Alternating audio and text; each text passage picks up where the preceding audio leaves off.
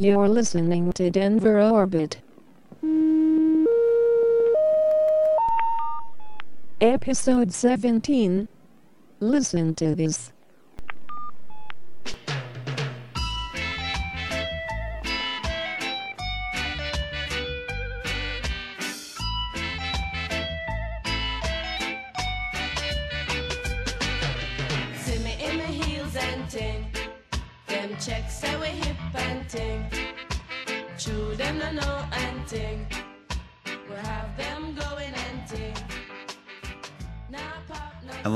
Welcome to Denver Orbit. Denver Orbit is an audio magazine featuring voices, stories, and music from Colorado's creative community. I'm your host, Josh Madison, and I'm coming at you from a car driving down the highway blasting dad rock from the stereo. Hey, did you know that you, yes, you, can submit something to the show? You can. You got a story, a poem, a song, a fully complete 10 part documentary series? I'd love to hear it. Send me a message via Facebook, Instagram, or plain old email at denverorbit at gmail.com, and we'll figure this thing out.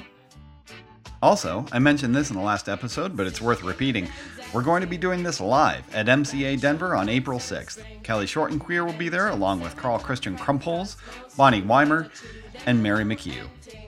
And I just might tag along as well. Let's get on with this show. We've got a story, a song, and a poem today, all from friends of the show. We'll start with a story from Amanda E.K. We've had a couple of her fiction pieces on the show, but this one's a little bit different. It's more personal, it's nonfiction, and it does need a content warning. This show does talk about sexual assault. So here's the story Consent Means What Now? by Amanda E.K.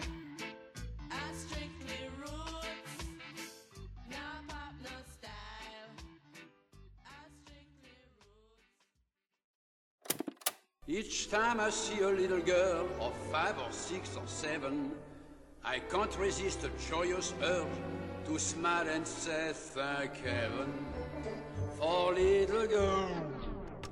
Number one, power play. He shut me inside the fast food restaurant office. He sat down in his dirty swivel desk chair, his legs spread wide apart, his non slip sneakers caked in soggy breading. His hair was greased, stiff, shiny. My heart sank as he locked the door. What will you do for me to get the day off? he asked. I stood frozen, scared of the implications. There were stories about the other girls I worked with, stories that always began with the locked door. I was 15, easily intimidated and naive. I raised my eyebrows, not knowing what to say. You can get the day off if you get on your knees, he said, smirking. My skin flushed, heart racing, eyes searching for an escape. I must have scowled or looked frightened. You do that for your boyfriend, don't you? he said, his hands reaching for my hips. I was dating Carlos, another sexually insistent guy in my life who I'd managed to push off me countless times to avoid doing anything sinful. No, I said, I don't do that. I'm not like that. He laughed, tried to get me to admit it wasn't true. When I insisted that it was and that he was making me uncomfortable, he pulled his hands away from my hips. No, no, he said with a nervous laugh. I was just kidding. You think I'd do something like that? Fine, I said, and turned to leave. I never said a word, never told friends and family why I quit. But he knew. He tried to persuade me to stay because, more than wanting me on staff, he was afraid I'd dare speak up.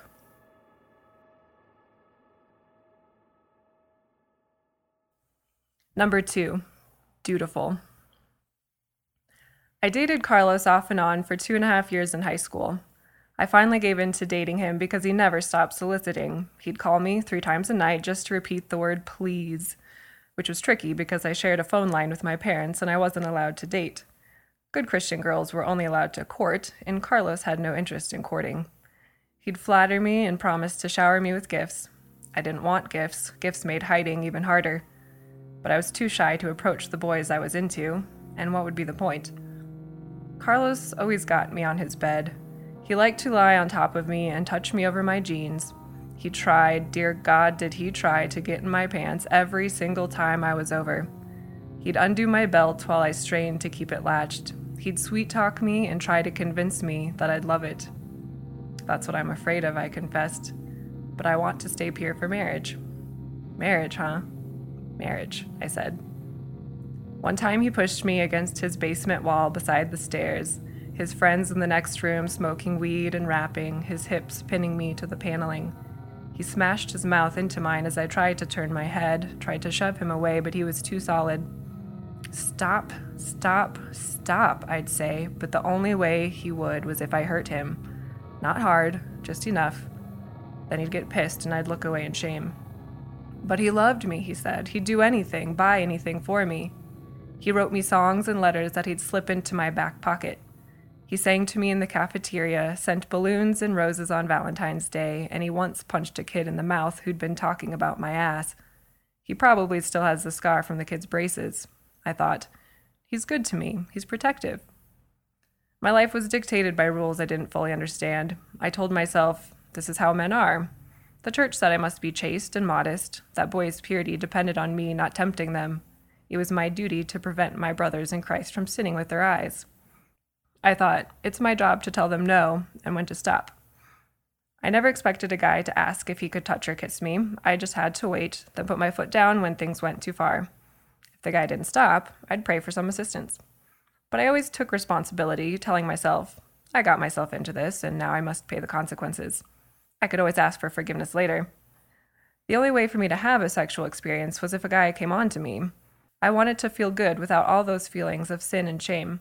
So I welcomed these experiences out of curiosity, relying on God to relieve me from the worst. Carlos is married now, a dad to two or three. He works at the Tyson slaughterhouse and does his art when he can. He still gives my mom a hug every 4th of July at the park. Number three, jailbait. Justin called me jailbait when he came back to town after boot camp. He'd been a senior when I was a freshman. We hit it off at a school dance where we bumped and grinded to the thong song and Shakira. I wasn't used to attention from a boy with such a pretty mouth and perfect teeth, an older boy with a car. He was my first kiss, his tongue shoved in my mouth at the movie theater, the Fellowship of the Ring. I quivered in places I barely knew existed. He went faster than made me comfortable, but I liked how much he wanted me. After the movie, my mom said I was never to see him again, said she'd never have allowed the date if she'd known he was 17. Boys his age are about one thing, said Dad. Thus, Justin became the first of my series of secret boyfriends. Boys at school started talking to me like I was easy. They talked about my ass and accused the pimples on my neck of being hickeys. I liked and hated their attention at the same time. I liked not being called for once a prude, because most of the time that's exactly how I felt. I didn't drink, I didn't smoke, I didn't swear. I'd invite Justin over when my parents were at work, told him to park a few houses down because the neighbor was a snitch. We'd sit on my basement futon, rating our favorite parts of each other with our hands. I played my fingers over his lips, his dark, scruffy jaw. He drove me crazy, winking at me in the halls at school. I was constantly excited and constantly terrified of the sensations he brought out in me. They felt like the definition of sin. With two fingers, he demonstrated the three different types of girls crossed legs, legs clamped together, and legs wide apart. He implied that I seemed like the third type, or could become so with his coaxing. I wasn't sure if I wanted to be that for him or not. During finals week, he drove me out to his house on the edge of town for lunch, touching me over my jeans in the passenger seat, speeding between the cornfields where the cops never stopped. Though I did my best to hide it, I was riddled with anxiety about being found out. Not only was I skipping school, but I was doing it in direct disobedience to my parents, and since parents were directly linked to God, thou shalt honor thy father and mother, I was also wallowing in spiritual guilt. Justin's room was pitch black, with dark curtains duct taped around the only window. He lit candles and put on a mix CD of early 2000s boy bands. He asked how far I'd gone with other guys. I attempted to be vague, concealing my inexperience. When he moved my hand to the front of his pants, I felt manipulated and not yet ready for that kind of touching. Maybe I assumed that was the normal pace for non Christian girls, and I was desperate to come across as normal. So I held my hand there, shaking with nerves, which probably did the trick as far as he was concerned. Deep down, I was dying to know what to do. I wished I had the confidence and skill to touch him the way he wanted. He laid me across the bed, my legs hanging over the edge, and lifted my shirt. I want to leave you something to remember me by, he said, and then he proceeded to suck three hickeys around my navel. It tickled so bad it felt more like torture than pleasure, but I laid there, trying to be sexy, praying for it to end. He graduated in December and went to boot camp in Kentucky. I cried and asked God if it was a sign for me to end things. I never got an answer, so I started writing letters. Justin wrote me back, and my dad found his response in the mailbox and waved it in the air, angrier than I'd ever seen him, yelling at me for staying in contact with, as he saw it, a sexual predator. A month or so prior, my dad had walked in on me chatting online with Justin, whose screen name was Nymphomaniac. So I had Justin address his letters to my friend's house. He wrote me once, then never again. I prayed to forget him since he was no good. I cut up the pictures of our faces pressed together. I went on a spring choir trip to Florida and bought a pair of green capri pants that shaped my ass just right. And when he came back to town, I made sure he saw me wearing them.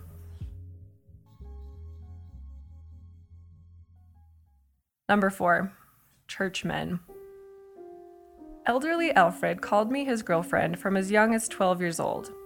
He said hello with lengthy hugs, gripping me tight while Enid, his elderly wife, smiled sweet as apple pie. He gave my mom the same attention. She'd giggle and pat him on the chest and say, Oh, Alfred, you're too sweet. I understood this to mean I should respond in the same way.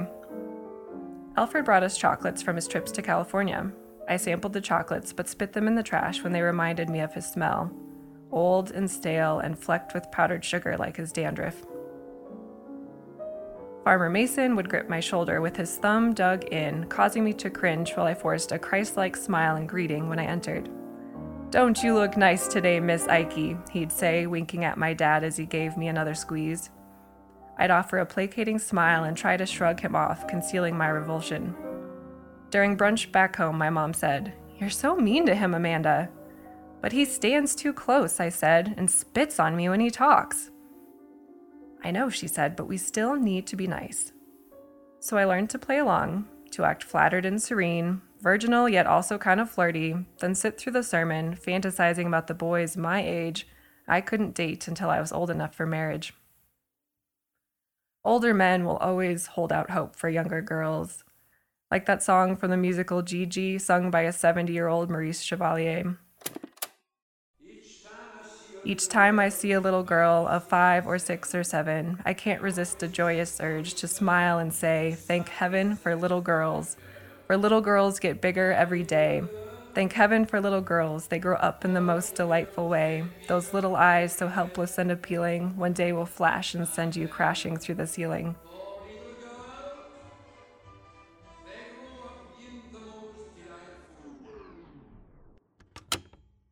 Do young men know that this will be their plight? That those girls who gross them out as children will inspire longing in old age? a longing that won't ever be consensually satisfied, unless, of course, by force, with size and brawn and weight, with sweets and smiles and appetites and beliefs that they can't change. Number five, my husband's uncles. One summer, while grilling at his campsite, my husband's uncle Dean said to me that if he were younger, he'd be trying to get with me. He wrapped me in a hug and swayed me back and forth, petting my hair. He was very drunk. Uncle Ron drinks rum and cokes from a plastic Green Bay Packers cup every holiday we're over and kisses my head when I get near. He hugs me tight and calls me pretty and tells my husband he's a lucky man. Uncle Mark made a joke about gobbling knobs when my husband and I were first engaged. That was the day I met him. He winked at my husband, who told him to shut up and that he wasn't making a good impression. Number six, Dad's good buddy. My dad's friend said to me at my grandpa's funeral, If you weren't married, I'd be robbing that cradle. He said this in front of my dad, who said nothing in my defense, so I said, Pete, you sick dog, to which they both just laughed. My dad walked away, and Pete leaned in close, whispered, You know, I used to have a crush on your mom back in the day, and you look just like she did. Thank heaven for little girls, for little girls get bigger every day. His behavior was something I learned to expect and tolerate. He meant no harm. He'd never actually touch me. He's 60 now and has never maintained a romance. Hmm, I wonder why.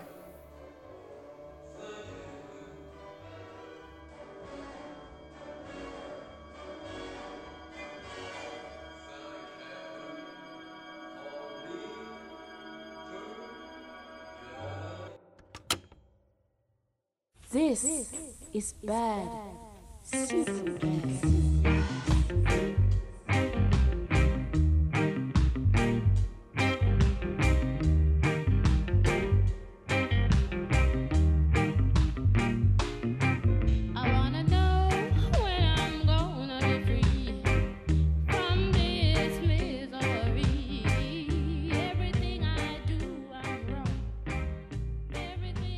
Amanda EK is the editor in chief of Suspect Press magazine, the latest issue of which is where you can find this piece, along with lots more amazing stuff. It's on newsstands now. You can find more of her writing at suspectpress.com and at yubikwetes.wordpress.com. That's Y U B I K W E T E S.wordpress.com. Up next is a song from my friend Chella, who also happens to be a podcaster. And as it turns out, she has an excellent country band called Chella and the Charm. This song is called Hey Man,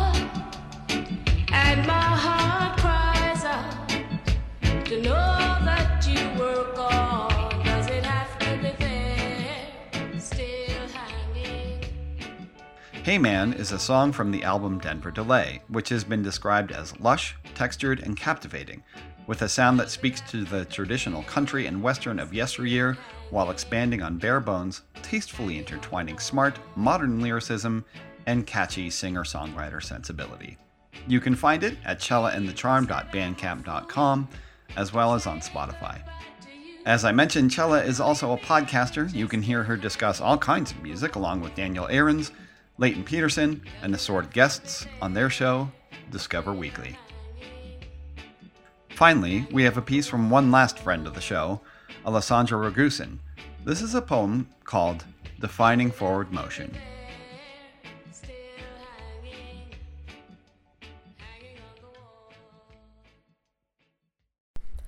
A mistake is a mistake is a mistake is a mistake.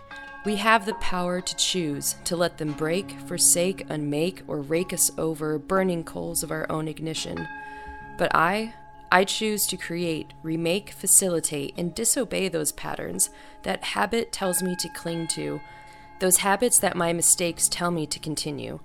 And it is with fear and adrenaline, blind faith and celebration that I brave and misbehave and rage into the world.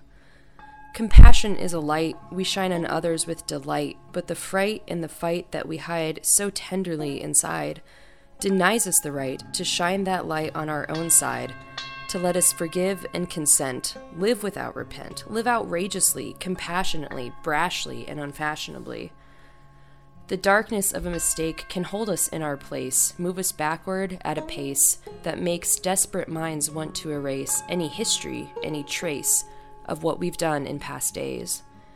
But that darkness too can surround us, breathe into us, ground us, give us mindfulness and vision, distinction, precision, clarity, and fusion, and escape from the illusion that we are our mistakes, that they take our place, that we're all just trying to save face, that I'm just some rat in a cage.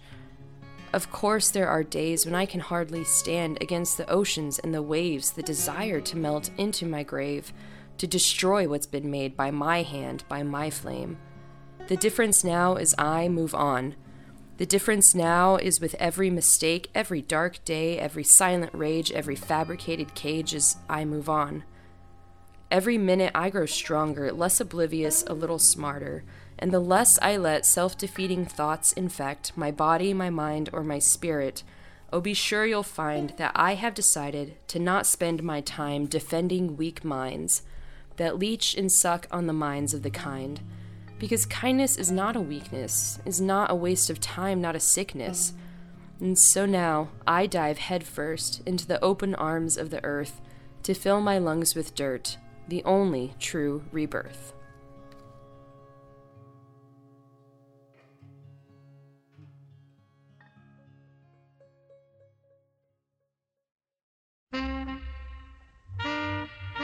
Think on a bomb bomb. The was all Jamaican. Little different different fashion. You know? Tell me say one thing Nancy can't understand One thing Nancy can't understand What make them a talk about me ambition Say what make them a talk about me ambition Come and say some of them a ask me where me get it from Just some of them a ask me where me get it from I told them no no it's from creation I told them no no it's from creation Bam bam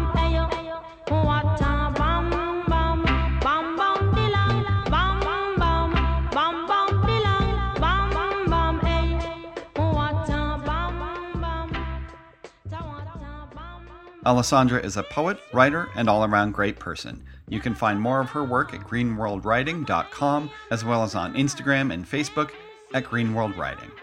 And that's the show for today. Don't forget to visit us on the infowebs at Facebook and Instagram. Just look for Denver Orbit. And don't forget to come to the live show at MCA Denver in the cafe at 6:30 p.m. on April 6th. This show is produced and edited and all that stuff by me,